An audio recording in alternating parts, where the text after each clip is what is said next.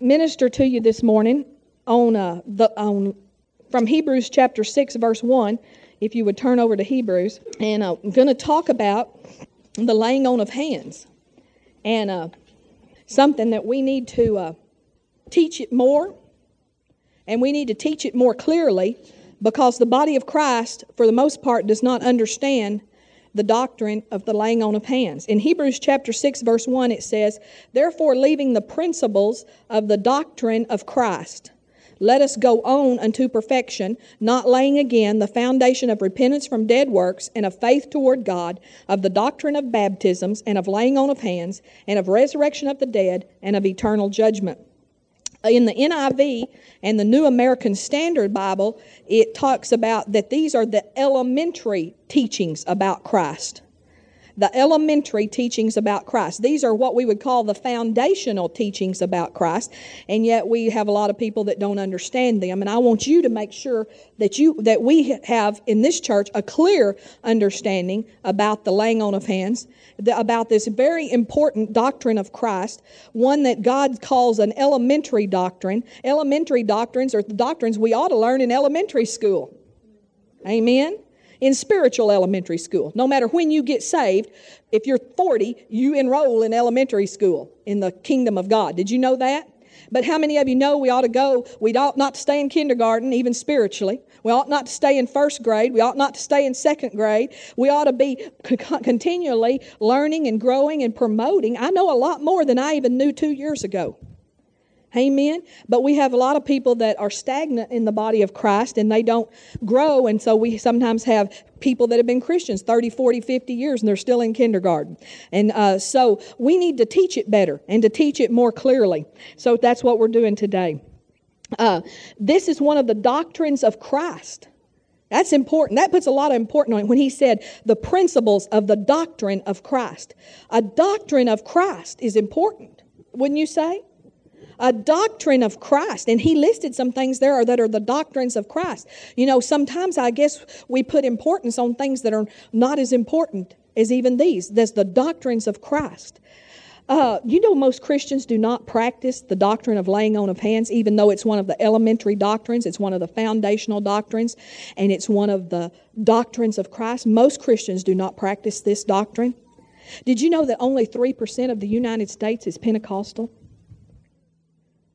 There's more Lutheran in the United States than Pentecostal.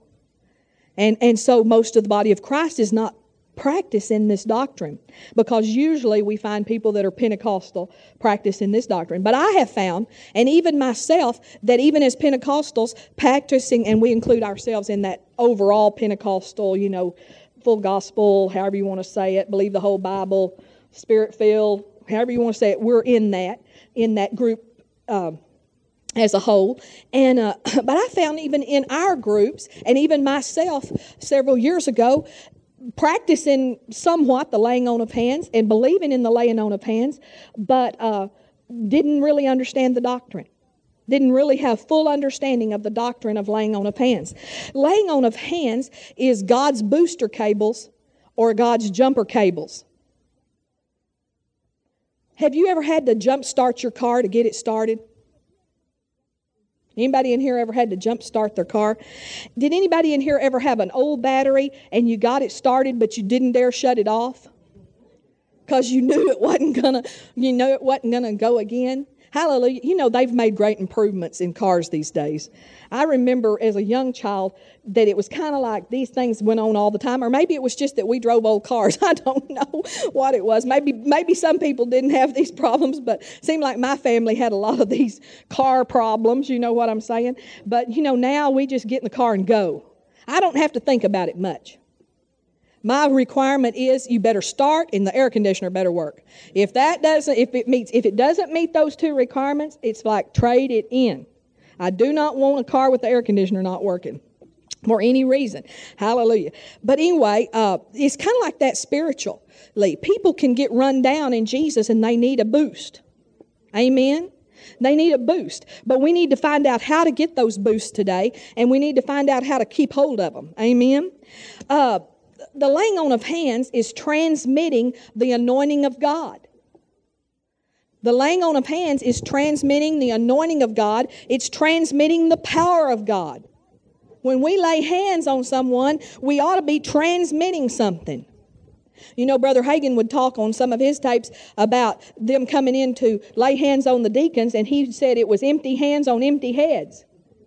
You know, we, but and sometimes people do lay hands just as a figuratively, just kind of as a symbol. But no, there ought to be something being transmitted out of us, and there will be if we understand the laying on of hands, because you've got the stuff on the inside of you. The you've got the right stuff. Amen. You got the right stuff when you got born again. But if you don't know what it is and you don't know what to do with it and you don't know how to believe for it, it'll just sit in there on the inside of you and it won't do anybody any good, including yourself. Amen? So we'll find out today and we'll get it flowing and, and rolling. Uh, Luke 24 49. Man, that was a good song, Kevin. And I think we ought to believe God to get that one out there into the body of Christ. Luke 24 49. Because the body of Christ needs that song. The body of Christ needs songs about the blood. That was awesome. Thank you, Jesus, for giving it to him. It's Jesus, isn't it? It's Jesus. It was just flat Jesus. Luke 24 49. Hallelujah. It just sounded like Jesus, felt like Jesus, looked like Jesus. Luke 24 49.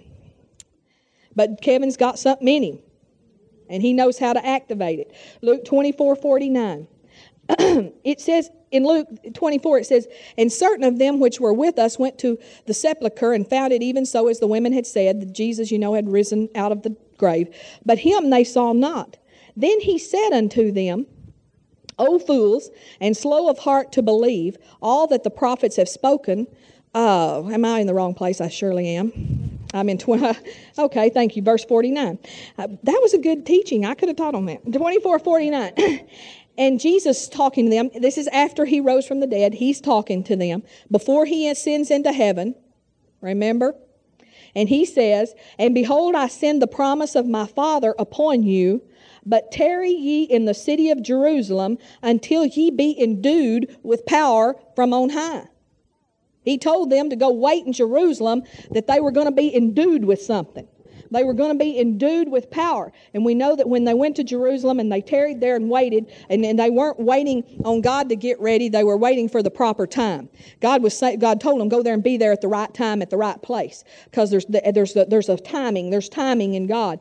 And so he, they went and they got baptized in the Holy Ghost and they spoke in other tongues and they got something besides tongues they got endued with power from on high and when you got baptized in the Holy Ghost, you got endued with power from on high. That power, that endowment, that endowment is inside of you. You have something inside of you. If you're baptized in the Holy Ghost, you have a power that's from on high. You got a power from heaven on the inside of you. And it's it's more powerful than you've recognized or known. And it's uh and it's and, and we got to get it to the outside of us. We got to get it working in the earth today. Amen. We got to get the power that's on the inside of us out and flowing out into the world to help a lost and dying world. Amen. They're looking for power. If they weren't looking for power, they wouldn't be calling psychic hotlines and going to the pet psychic. Give me strength on the animal planet. Have y'all seen that? This dog's just saying to me, oh, oh please. huh? It is an open door. You to pl- you play around with that silly piddly stuff, and it is an open door to get you a demon. Amen. And to get you demon possessed, and you don't want it. Amen.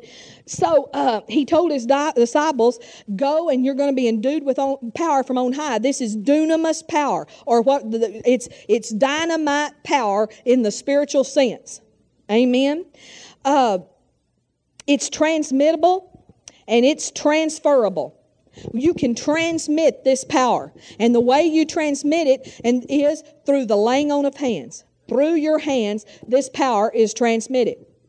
God really never showed us any other way to transmit the power but through the laying on of hands. Hallelujah. We don't put our feet on people. We don't throw a stick at somebody. you know, we don't. Um, we we lay that. We lay our hands on them. Um, We need to build our faith up that we've got something on the inside. We need to build our faith up that when we lay hands on people that something is deposited, something is transmitted. We got to get faith built up in that area. Because for so long, we've not really known. We, have prayed for people just out of our compassion and our mercy and the heart of God in us that wants to see people healed. But we've not really known that when we laid hands on them, something was deposited, something went into them. And we've just hoped God would do something. We've just hoped that there's something would happen, but really never thought about it was something coming out of us. Something to come something meant to come out of us and to go into them and you know we need to ha- we need to know there's something inside of us. And one of the things we've got to do see sometimes we felt so unworthy. Because you but you got to remember this stuff isn't coming out of your head. It's not coming out of your flesh. It's coming out of your spirit man. And your spirit man is 100% pure. The Bible says it's been sealed by the Holy Ghost so that nothing that can get in there that's not good and that's not right. Now, if you are walking uprightly before God, you're just naturally going to have more faith towards God. And you're going to have more faith, and, that, and, and it's going to make it easier for you to release into people. But we're not talking about finding somebody perfect, a perfect man or a perfect woman, and, and those are the only people God can use. And that's a good thing, isn't it? Because we already know there's not any except Jesus was. But so much of the church has, has received this condemnation of how unworthy we are. And when you do that, you have to relegate all the power over to Jesus. So therefore, everything passed away when Jesus passed away. I mean, you know, he had all the power. He's the only one that could heal. He's the only one that could do anything. He's the only one that had the power of God flowing in him. And the reason they do that is because they don't know that by the power of the Holy Ghost, you were transformed, you were recreated, you have been made into a perfect man on the inside. Amen and you got to get it on you got to get this perfect man. You, you're you're working if you're if you're walking uprightly before god and you're doing the right thing you are using the perfect man all the time to try to straighten out your flesh man to grow to mature to get rid of the stuff the attitudes the the things that we need to get rid of. Amen? You know uh, uh, some people when they get born again they get delivered from all their nasty habits or some of most of their nasty habits right there at born again. Like if they're an alcoholic they get delivered when they're born again. If they cuss they get delivered when they i mean they maybe they're one of those that can curse like a sailor. We've heard that referred to. Man but they get saved and they never it just curse words don't come anymore. But did you know not all people get delivered when they get saved from those things now, see, we've said in the body of Christ at large, not here, well, you must not be saved because you still have a problem. But that's not true.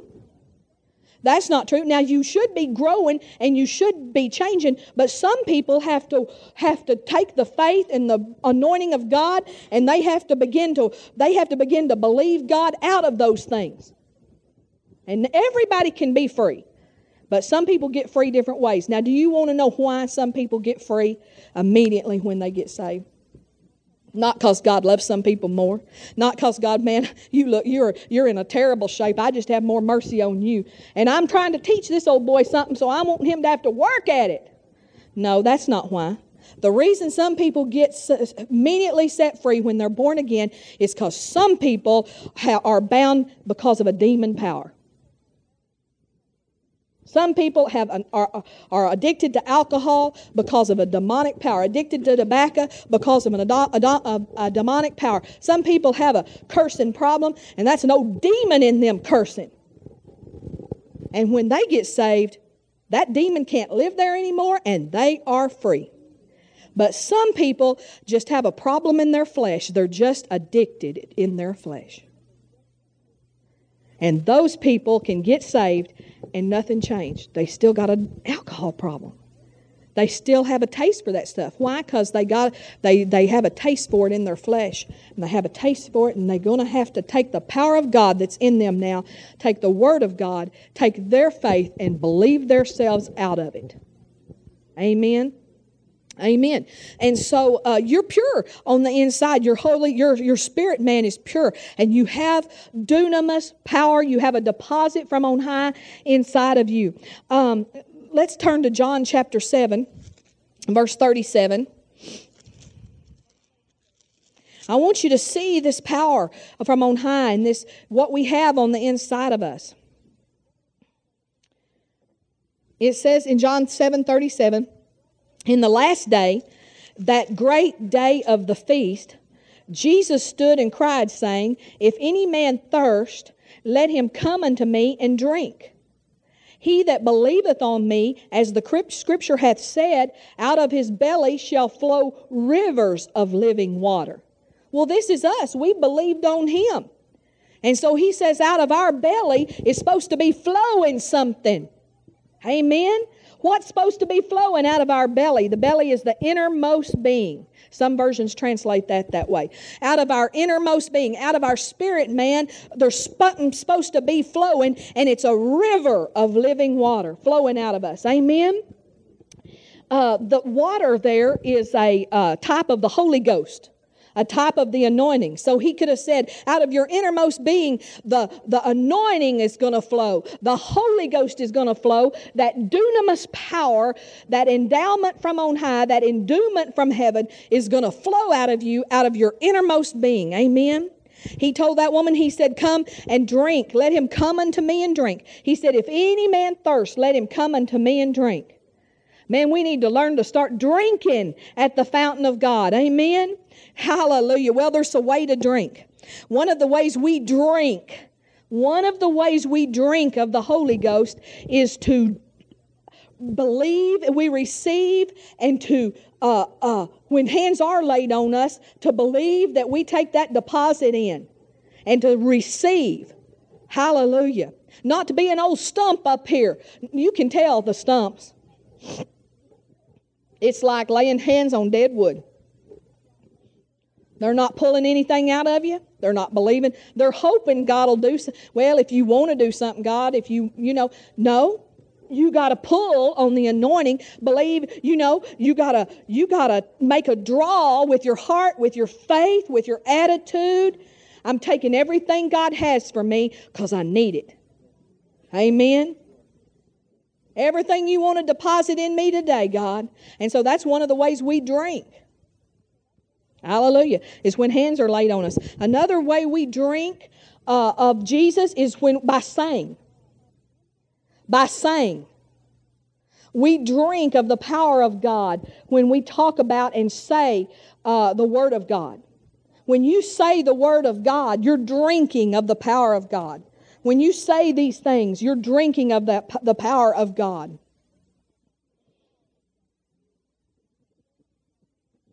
I thank you, Lord, for divine health in my family. And though a thousand may fall at our side and 10,000 at our right hand, it will not come near us. You're drinking of the power of God. You're taking a drink when you say with your mouth. Amen. So Jesus said, They'll come and drink of me, and they will believe the word of God. They'll believe on me. They'll believe my word, and out of their belly will flow a river of living water. So out of you, something's transmitted, something's uh, transferred when you lay hands on people. Amen. Glory to God. Thank you, Jesus. Praise God. John 4 14, if you'll go back a few pages with me. But whosoever drinketh, there we go, drinking again, drinketh of the water that I shall give him, shall never thirst. You won't be hungry and thirsty if you'll drink of this water. You won't be dissatisfied in life. You won't be dry and I just feel so down and I just feel so depressed. You're not drinking. You're not drinking if you're down and you're depressed. And you know, every once in a while I have a little feeling of not maybe encouraged, but I get to drinking. I get to saying of the Lord. I know um, about, I told Rita this about two or three weeks ago. I got up one morning and I just didn't feel encouraged. I actually had this feeling kind of waft over me of discouragement. And I thought to myself, I said, Debbie, Your circumstances are not one bit different than they were five days ago, or four days ago, or three days ago, and you were encouraged then.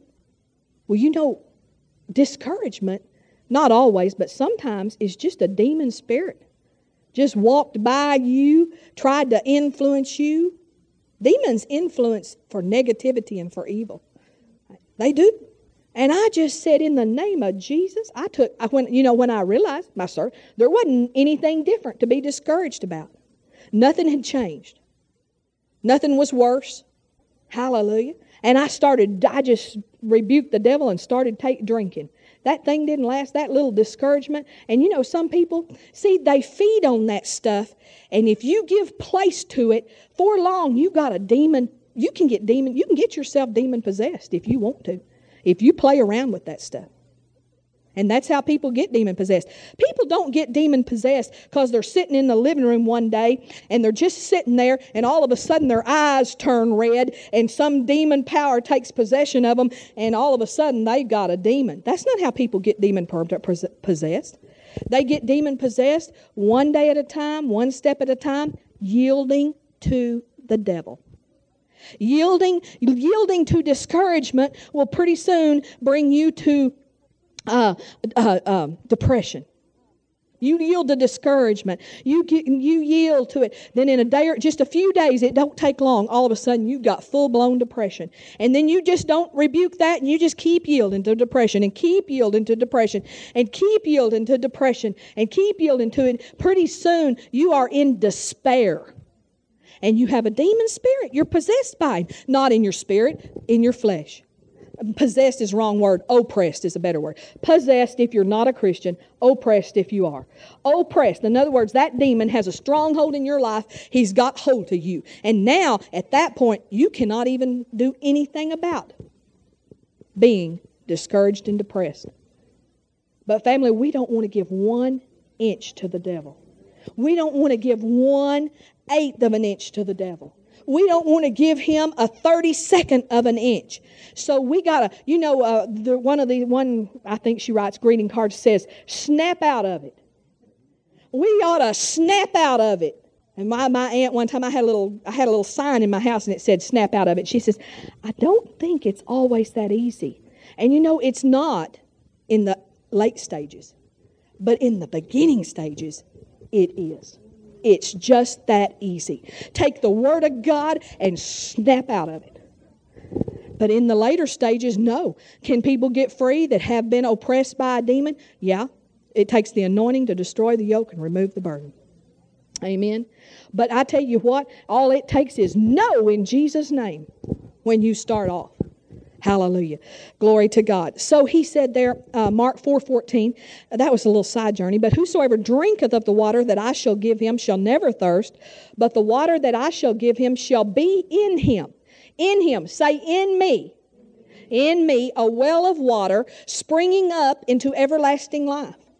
You got a well of water in you, and it wants to spring up into everlasting life or everlasting Zoe. Everlasting Aionios Zoe, the life as God has it. Everlasting, that means forever. Forever you have the life of God in you, the life as God has it.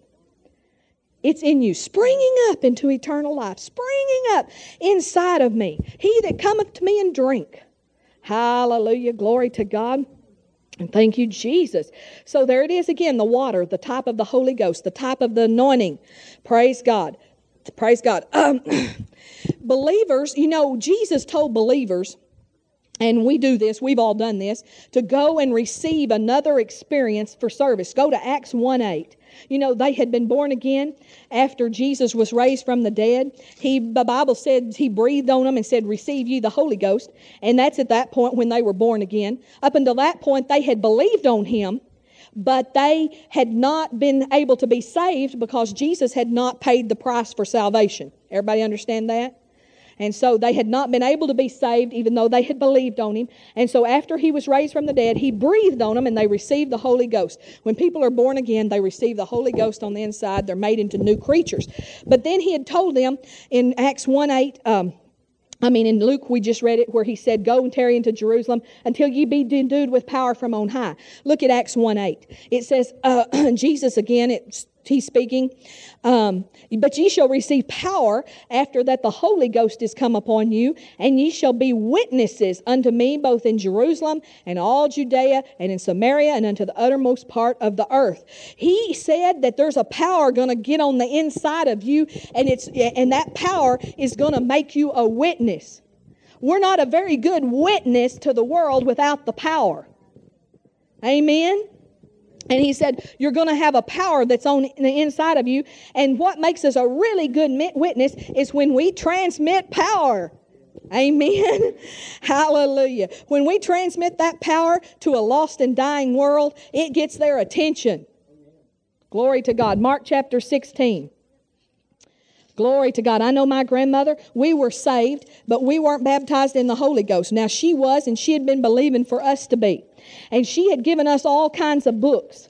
You know, I think she had given us books by John Osteen, and I know she had by John Osteen. I can't remember right offhand anybody else. But she had given us some books about the baptism of the Holy Spirit. We just set them on the shelf. We didn't do nothing with them. We just thought she was crazy. I've told you about her Jesus person. We thought she was little new, little loony. We really loved her. We loved our granny. I mean, because granny was so much fun and so sweet and so loving. Granny loved everybody, and granny makes the made the best peach cobbler and the best cream pies in all the whole wide world, and still there's nobody been able to catch her yet. And uh, and uh, but uh, you know what? That power. One day I had. Uh, it was homecoming in West Texas, and I was working for my mom and her florist, and I don't know what I got into at that florist. But I was standing there and I started breaking out in whelps, and all of a sudden my throat started tightening up, which I didn't even know that was dangerous. I wasn't even smart enough to know that was dangerous. But I just jumped in my car, and you know, it was a little bitty town. We don't even have a traffic light in this town. And I just throwed that suburban in, drive, drove to the doctor's office, walked in and said, I'm broke out and my throat's closing up. She said, Get back here, you know. I didn't even have to sit down in the waiting room that day. And uh, I, they got me back there. That doctor came in there immediately and he threw a, uh, something into my vein, a, a, needle, and he started pumping Benadryl in me to get that all to go away. Well, you know, went home and I don't know, maybe I don't know if it's the next day or a few hours later. That's been too long. Here I go again. Mm-hmm. And so went down there. He threw been about three times I go, and he throws Benadryl in my vein, getting me to this allergic reaction that I'm having to something to go away. No, don't know what it is. Nothing new have I come encounter with that I know of. Um, so, um, but see now I'm just a Christian. I'm baptized. I'm not baptized in the Holy Ghost. But my grandmother said, "Can I come over there and pray for you?" And I said, Well, yeah, I don't. And you know, she came over there, and it wasn't my faith, I can tell you. And she laid her hands on me, and she prayed, and she transmitted something. And you know what? It was it was dunamis power, and I got healed instantly. Instantly got healed, and I want to tell you, she had my attention. It wasn't, it wasn't four months after that till we were baptized in the Holy Ghost, speaking in other tongues. And already, two weeks after we were baptized in the Holy Ghost, we started our first Bible study in our home. Hallelujah. We were already in the ministry. See, when, so, when, when we transmit power to people, that's when we're going to get their attention. Amen. She didn't have our attention when she gave us a book, when she gave us her testimony. And you know, once, but once they transmit power to you, you don't care if you think they're crazy. You don't care if they carry Jesus purses. You don't care if they wear a cross that's made out of uh, railroad nails on around their neck. I mean, and Granny did all of that kind of stuff. You don't care. You know, if they transmit power to you, that's all you care about. Hallelujah! I found somebody with an answer because Dr. Redwine did not have the answer. All he could do was shoot the Benadryl, and then here I'd go again. He didn't have an answer. But Jesus had an answer, and it was inside her. And it was a domino effect. My husband didn't get healed, but we both got baptized in the Holy Ghost. And then, it, and you know, it's affected, look how many people it's affected through the generations. Look, it's affected Colin and Eric. These are our sons. I think sometimes when people come in, they think we brought the FBI agents in. You know, two guys in, in suits, and they're all, they're very, they're very and it looks like, you know, that uh, Dateline was going to investigate us and we already got the FBI here or something, you know. Hallelujah. I'm just teasing y'all. They sit on each corner. I mean, it's kind of, doesn't it kind of give you that? no, I'm just, anyway, but it's affected their lives. It's affected then generations after that. But it did, and then it affected all of Seagraves, Texas, 2,500 people. They all knew about it. Some of them it affected in a greater and nicer way than others, but it affected the entire town. And then we moved to Seminole, and 18 miles away, we started infecting that town and affecting that town. And it's affected our parents. Some of them in a more positive way than others, but it affected them. Amen. Hallelujah. Because, see, when we transmit power, then that's when we've really been a witness. Amen. Turn to Mark chapter 16. Are we there? Did, uh, did we already read it? We didn't read it. I didn't think so. Mark 16, verse 15. and he said unto them, Go ye into all the world and preach the gospel to every creature. That is so important. You need to draw circles around that. Go ye into all the world and preach the gospel to every creature. He that believeth and is baptized shall be saved, but he that believeth not shall be damned. And these signs shall follow them that believe. In my name shall they cast out devils. They shall speak with new tongues. They shall take up serpents, and if they drink any deadly thing, it shall not hurt them. They shall lay hands on the sick, and they shall recover. Hallelujah. It's so important that we begin to do the gospel like Jesus told us to do the gospel. So many times we don't have success transmitting the dunamis power of God in the laying on of hands because we don't go and teach people the gospel first. Preach the gospel to them. I want you to know that even my grandmother, she had done some preaching. She, and so we had begun to know because of her preaching to us that God was a healer. We didn't understand the lick about it and we didn't have any faith, but we under, but we began to believe that God was the healer. Now, she had moved to our town by the time that happened, but earlier from that, she lived on a ranch about four hours away. Her and my grandfather, he was a rancher, he's a cowboy.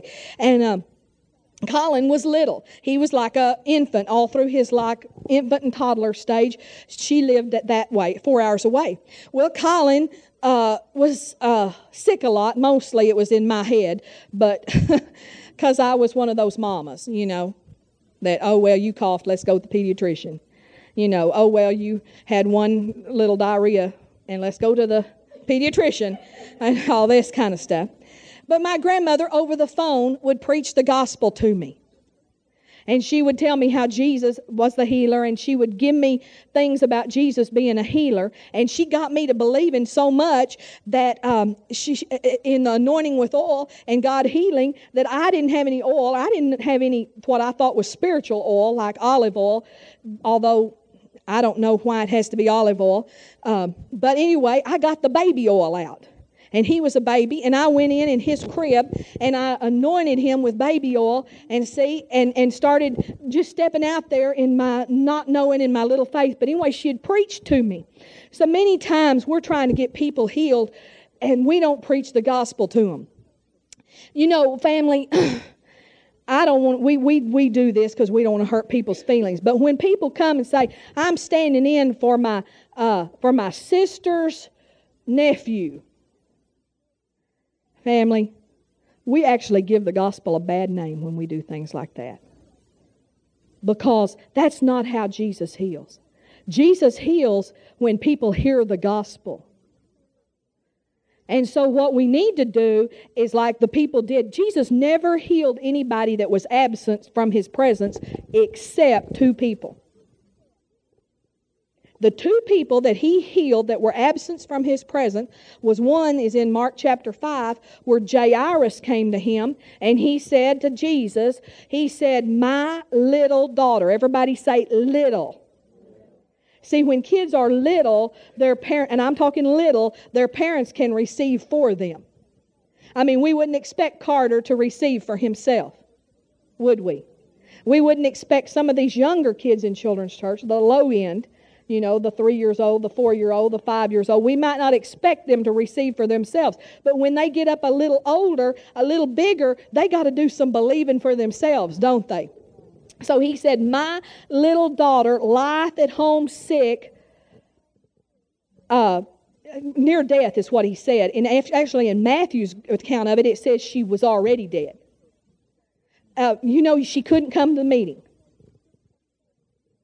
And so, the, when somebody is under your authority, like your little child, and you can't get them to the meeting, maybe they're in a coma or something, then you can, God or Jesus healed that way. Also, the other person that he healed that wasn't present is when the centurion came to him and said to him, My servant lieth at home sick of the palsy. And he said, and Jesus said, I will come and lay hands on him and heal him. And the centurion said, No bother, Jesus he said, uh, You just speak the word only. And then the centurion told him some things. He said, This man is under my authority. See, if this man had not been under his authority, Jesus would have had to go to him and heal him. But he said, No bother, Jesus. This man had such understanding. He said, Don't bother. This man is under my authority. Now, we don't have that situation in America because people don't get under people's authority to that degree in America because this and this man went into great lengths. This centurion, he said, uh, he said, this man is under my authority, and he said, I have, I am a man under authority. And he said, I have men under, author, uh, under my authority, and when I say to one of them, go, they go. And when I say to one of them, come, they come. See, there ain't nobody in this room under that kind of authority.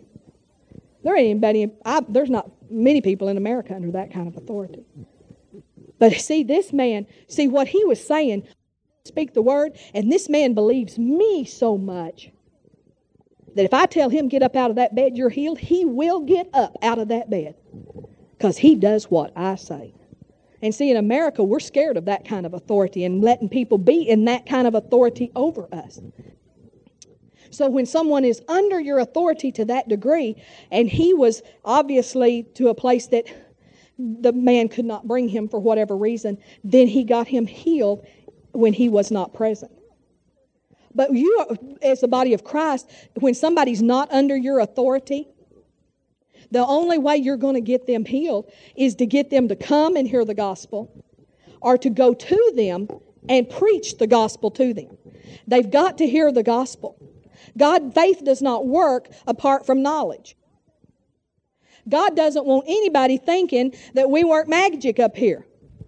He works with His Word. And so when you go, and so a lot of times, uh, you know, you know what I do? And y'all may just think this is like ludicrous, but this is just exactly the right way to do it. When I go to places like the beauty shop and stuff like that, and they say to me, Well, you know, my cousin's uncle has got cancer, and I and they tell me sometimes some of the most gruesome things that are so heartrending, so sad. I just say, Oh, that's that's bad, that's terrible. And I don't say nothing else. I don't say nothing else. I don't tell them God will heal them. Because that's just going to give the gospel a bad name. Because unless that person gets up and comes to church and hears the gospel, or unless some labor crosses their path and preaches the gospel, they're not going to get healed. This is not magic, folks. This is come, go preach the gospel. Go preach the gospel and then lay hands on. After you've preached the gospel to them, you see, you got to get them to believe in something. They don't even have to believe a lot. They don't have to know the whole Bible, but you got to get them to believe in something about the gospel, something about Jesus. Amen. You know, Brother Hagin says that not one person ever died in his church when he was pastoring churches. Well, first of all, you got to understand, and I'm not saying things are different in the 40s, but I tell you, 40s, but he was pastoring in the 40s, and he didn't compete with some of the things we as pastors compete with. They weren't home watching TV. Everybody say hallelujah. Amen. Well, they weren't. And I will tell you how Brother Hagin got everybody in his church healed. He went to their house every day, and he sat down with them, and he taught them the Word. He taught them the Word. He taught them the Word. And you know what he did? He talked them out of dying. He said, you know, he talks about one lady that said, Brother Hagin, I just, I'm tired. I want to go on home. I want to go be with Jesus. I just want to go on home. He said, okay, that's fine. You can go be with Jesus, but don't go home sick. Let's get you healed first. And she said, okay. She, as long as she could go be with Jesus, she's fine about it, but let's get healed first. Amen. You can go home well as long as easy as you can go home sick. And so he would teach the gospel to them, get them to believe in something, and get them healed. Well, you know, when you go and preach the gospel to people. You know, family, you can put the bait out there and see if they'll take it. You know, you can start preaching the gospel a little bit, turning into some scriptures and stuff. But if they're kind of gazing up at the TV in the hospital room and kind of going, "Yeah, that sounds good," uh-huh, uh-huh, but with one eye they keep looking at the TV, just just pat them and love them and bless you. God loves you. And walk out. Don't give the gospel a bad name by praying for them and say and saying, "Oh, God's going to heal you." I just know God's going to heal you. No, He's not. No, He's not. God's going to love them. God's going to receive them into heaven if they're Christians, but He's not going to heal them.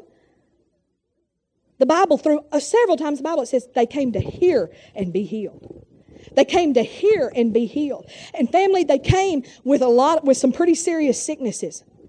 They got into the presence of the anointing and into the presence of the gospel. One, one guy, remember, his friends talked him into coming and getting healed, and they had to put him on a stretcher, carry him to the meeting, climb up on the roof, take the roof off the house, and let him down in front of Jesus. They knew you had to get to the gospel, you had to get to the power, you had to get to the anointing. You couldn't stay home and saying, Well, if God, this is how most Christians, if God wants me healed, I know we had someone in our church in West Texas sick, and we begged her, go to Rhema, to healing school. Because sometimes when somebody's really seriously sick, they don't need to just hear the gospel three times a week. And, and you know, a pastor of a church is having to preach all different things to keep the whole body, you know, in line. And so you don't always hit on healing. Uh, and we go to, because, and they need to mainline the Word of God. And also, sometimes, to tell you the truth, uh, uh, sometimes you, this is the truth. That's why I got different people's healings tape when I was believing God for healing. Is if you don't hear it from one person, sometimes somebody else can hit it just from another little direction, and you know you'll hear something from one person that'll hit you more than from another. But you got to be careful who you listen to. Don't listen to people that say God uses the devil sometimes just to show the devil. I heard a preacher on TV that some of you like say, well, God uses the devil to put sickness on us so he can show the devil how powerful he is by healing us. God don't use the devil for toilet paper. He don't use him for nothing. He is under our feet. He is scum. He is a scumbag. God wouldn't give him the satisfaction of using him for anything, much less to teach his child something. Amen. People are sincere, but sometimes they're sincerely wrong. Hallelujah. So lay hands after you've preached the gospel. We are transmitters of the anointing, the power of Almighty God. Ooh, hallelujah. We are supposed, I thought this was going to be a short teaching. We are the transmitters in the earth. You know, we're not always supposed to be reaching out to get a charge. Although, if we need it, we ought to come get it but we ought to be transmitters of the anointing. If you've got a dead battery, get to the booster cables and get a jump start and believe something's coming into you. But don't just stay hooked up to the charger all the time. Don't just feed off of others. Go help somebody. And you know, another little thing while we're on it is you don't have to reach out and touch Jesus. And I know that's a cute song that we used to sing, and I've sang it. But we don't reach out and touch Him. He lives on the inside of us. Now, we could sing it to a sinner, we could sing it to a sinner, reach out and touch the Lord when he walks by. He'll heal you. But we don't need to reach out and touch him. He is in us. He is in me. Glory to God. All we need to do is activate what is in us. Glory to God. Uh, people ought to reach out and start touching us. Amen. Amen. Glory to God. Uh, the church world hadn't had any power because they've not understood the doctrine of the laying on of hands. We've misused the doctrine. We've laid hands before we taught the gospel, and I'm, I'm, I, I didn't understand it either at one time in my life. Uh, if we don't understand the laying on of hands and we uh, believe it wrong, or we're wrong about it, it won't work. And it hadn't, how many of you agree it hadn't worked? For the most part, it has not worked. Why? Because we were believing wrong. Hallelujah. Glory to God. Jesus does the healing. Oh, oh, here, no, here's the thing I want to tell you. Things we've said that stop the transmitting of the power of God. Here's the things we've said in the body of Christ. Laying on of hands is just symbolic. Now, I'm going to be honest with you, family. I can remember 18 and something years ago, 15 years ago, when I said stuff like that. This is just symbolic, you know, really trying to make people feel comfortable, not people going, don't, don't you think I'm crazy or anything. This is just symbolic. That'll cause the power not to flow. Or this is just a point of contact In other words, nothing's going to happen, but this is just, I'm laying hands on you just so you can release your faith. Well, that's good. They can release their faith, but it's more than a point of contact. And that causes the power not to flow. Another thing we've said that causes the power not to flow is we don't have anything in our hands. How many of you ever heard that one? We don't have anything in our hands. We just do it in obedience, and Jesus does the healing. Well, of course, all healing comes from Jesus, ultimately. Ultimately. But we got something. Don't look at me. How many of you said that? Don't have you heard that? Don't say you said it. Have you heard it? Don't look at me. Don't look at me. Just look at Jesus. Don't look at me. Just look at Jesus. I don't have anything. It's only Jesus that has something. How many of you heard that? Don't draw attention to me. Turn to Acts chapter 3, verse 1. Don't look at me. Have you already heard? Has anybody ever heard that but me? Don't look at me. Just look at Jesus. Acts chapter 3, verse 1. Don't look at me. I don't have anything. Now Peter and John went up together into the temple at the hour of prayer, being the ninth hour, and a certain man, lame from his mother's womb, was carried, whom they laid daily at the gate of the temple, which is called Beautiful, to ask an alms of them that entered into the temple, who seeing Peter and John about to go into the temple, asked the alms. And Peter, fastening his eyes upon with him, him with John, said, What? Look at me! He didn't say, Don't look at me. He said, Look on us. Look at me. Well, that just messes us all up, doesn't it? Hallelujah. He said, Look on us. And he gave heed unto them, expecting to receive something of them. Then Peter said, Silver and gold have I none, but such as I have, say, such as I have, give I thee. You know, he didn't say, I don't have anything. It's just God's power now. No, he said, such as I have. I have something. I have something that'll flow out from the inside of me into you. Now rise up and walk. And he took him by the hand and he rose up and he walked. And the Bible says he went walking and leaping and praising God. Amen. Oh, when we first got filled with the Spirit, we used to sing that song. Peter and John went to pray. We sang that. He met a lame man on the way. And I always liked the part when we got to he's walking and leaping and praising God because in our little charismatic group we would we would leap. He's walking and leaping and praising God. He's walking and leaping and praising God. Hallelujah. I'm so glad Peter and John didn't say, I don't have anything. Don't look at us now. We ought to be saying to people, look at me, listen to me. I got something on the inside of me. 20 years ago, I got baptized in the Holy Ghost. I got endued with power from on high. And when I lay hands on people, the anointing comes out and it heals people. Amen. I'm so glad my little grandmother didn't say, I don't have anything. Debbie, this may or may not work. It's just a point of contact. Release your faith. I didn't have any faith to release. Amen. I didn't have any. Well, I mean, I was listening to her. I was believing as far as I could, you know. But I didn't have, I couldn't have I couldn't have had enough faith to, hallelujah. But she had something on the inside of her. Glory to God. Praise God. Thank you, Jesus. So you've got something on the inside of you. Well, hallelujah. I was going to, I got a bunch more. I wanted to, I thought it'd be fast. I wanted to talk about how to keep the charge, how to hold a charge. I wanted to talk about how to get the anointing to flow out of you. Amen. The reason there's one reason it hadn't flowed out of you before. You didn't believe it was going to. You didn't know for sure if it was going to. Not knowing for sure is not believing. It's the same as not believing. Amen. That's one reason why it didn't flow. When you laid hands on people, it didn't flow. Or maybe you had never laid hands because you were scared. It wouldn't flow. But you can be confident it will. It will flow. Amen. And the Bible says signs follow the word. Signs follow the word. If we'll stay back there, if we'll preach the word to people, hallelujah. Preach the word to people. Glory to God. Well, we'll I'll finish it someday. Amen. Maybe a week from this Sunday night. Let's stand up together. Hallelujah. Praise God.